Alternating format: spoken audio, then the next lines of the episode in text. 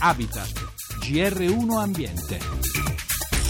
Settimanale a cura della redazione economica. Mi sono informato, c'è un treno che parte alle 7.40 coinvolgerà soprattutto alunni e studenti per tracciare una nuova mappa sull'inquinamento acustico e atmosferico nelle nostre città. Il Treno Verde, l'iniziativa alla quale ormai da 24 anni collaborano Lega Ambiente e Ferrovie dello Stato, è appena partito dal binario 1 della stazione di Roma Termini.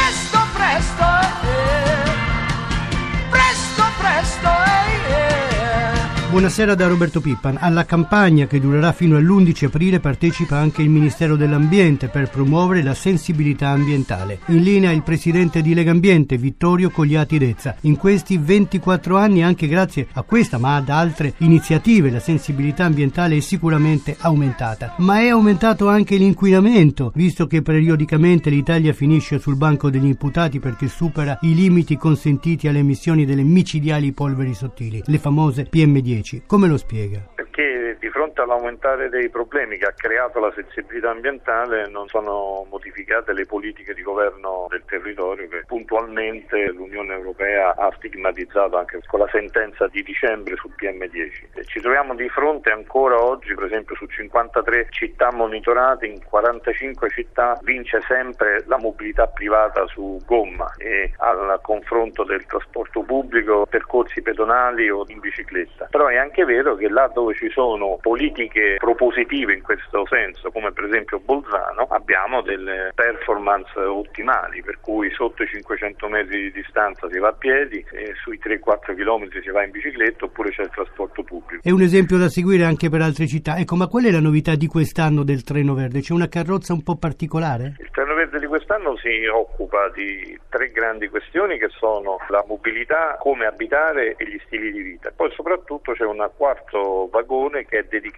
eh, al verde urbano, che sembra un po' un ossimolo diciamo, rispetto a un vagone di un treno, però abbiamo costruito una situazione diciamo, anche emotivamente impattante sulle persone che visiteranno il treno proprio perché riportiamo elementi, esperienze, racconti, visioni di che cosa significa il verde in città, dai grandi parchi fino agli orti urbani. Su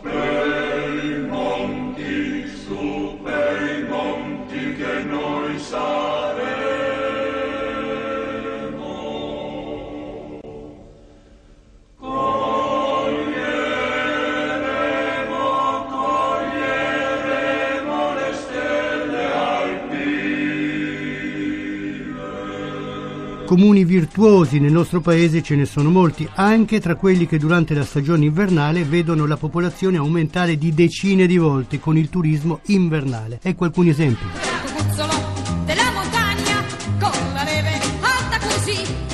Siamo nel Trentino orientale, nella vallata di Primiero Vanoi, dove si trovano otto comuni con 10.000 abitanti, tra cui San Martino di Castrozza. Paola Tofol è il presidente dell'APT di San Martino. Noi abbiamo capito da tempo che, essendo il turismo la nostra unica risorsa a tutti gli effetti, che il nostro territorio e il nostro ambiente sono l'unica cosa che ci contraddistingue dalle altre località anche simili e che è la nostra vera ricchezza, che abbiamo il dovere anche per chi verrà dopo di noi di preservarlo al meglio. Effettivamente si passa allegramente dai 500 100 abitanti residenti del fuoristagione a 15-20 mila della stagione piena. Non è semplice, va gestito con un po' di intelligenza, con un po' di attenzione, soprattutto dalle amministrazioni comunali che direi lo fanno insomma egregiamente. Naturalmente siamo dotati di depuratori, tutto tarato sul massimo. Raccolta differenziata all'87%. Sì, perché viene fatta porta a porta, quindi è ben organizzata e ben gestita. Diciamo che l'attenzione è tutta proprio a preservare il nostro territorio, assolutamente. State spingendo anche su un turismo dal punto di vista ambientale ambientale sostenibile. C'è da tenere presente che sciando a San Martino di Castrozza si scia proprio nel cuore del parco naturale, al cospetto delle Palle di San Martino che sono la parte dolomitica una delle più belle in assoluto. Siamo nel cuore delle Dolomiti, quindi l'attenzione deve essere rivolta anche ai nuovi edifici che devono essere anche questi ambientalmente sostenibili. Ci ha pensato a dire il vero la provincia che ha con una legge apposita bloccato in un certo senso la costruzione delle seconde case, bloccando di fatto quello che in altre vallate, anche trentine a dire il vero, è stato uno sviluppo sviluppo eccessivo di case che poi rimangono vuote per la gran parte per 10 o 11 mesi addirittura dell'anno. C'è un eccesso di seconde case che non vengono utilizzate? Assolutamente in Trentino e in tutto l'arco alpino sì, direi che qua siamo riusciti a parare il colpo un po' meglio che altre località, di questo siamo contenti.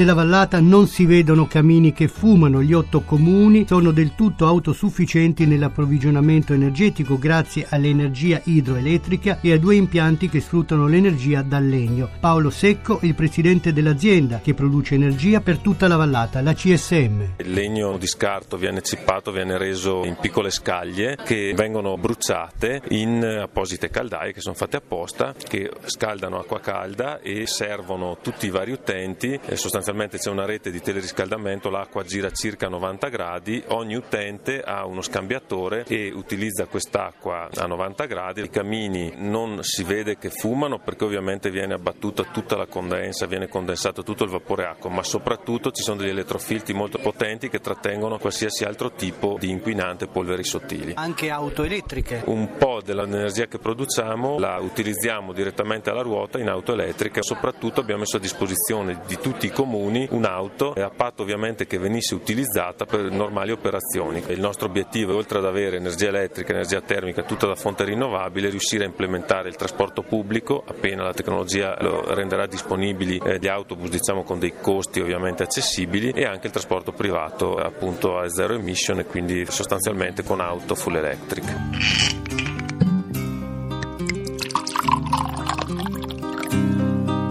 Com'è bello il vino.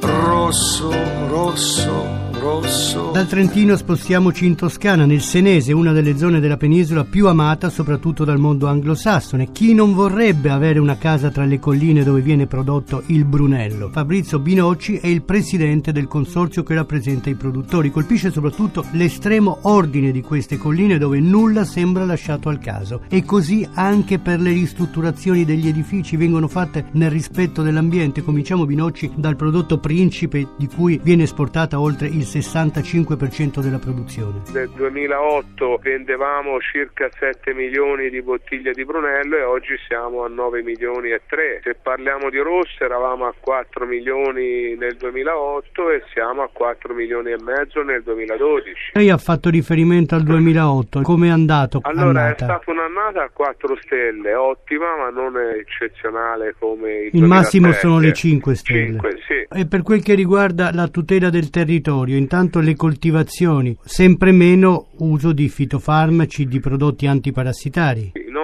agricoltori sono sempre stati attenti e sensibili all'utilizzo dei fitofarmaci e all'utilizzo dei concimi. Moltissimi usano concimi ma biologici, c'è un'attenzione anche particolare al tuo territorio, territorio dove sei nato, dove stai vivendo e dove vivono i tuoi figli. Molti manufatti sono stati recuperati, tanti edifici Certo. sono stati ristrutturati. Cosa è più importante per voi quando intervenite sul territorio? mantenere il più possibile integro la struttura senza fare stravolgimenti. Riutilizziamo pietra locale, travi in legno di castagno, le mezzane, le vecchie tegole in modo da lasciare la costruzione più integra possibile. È un territorio dove lavorano oltre 2000 dipendenti, tanti giovani laureati, giovani che conoscono bene l'inglese, questo poi li aiuta anche quando vanno in giro per il mondo a presentare i loro vini.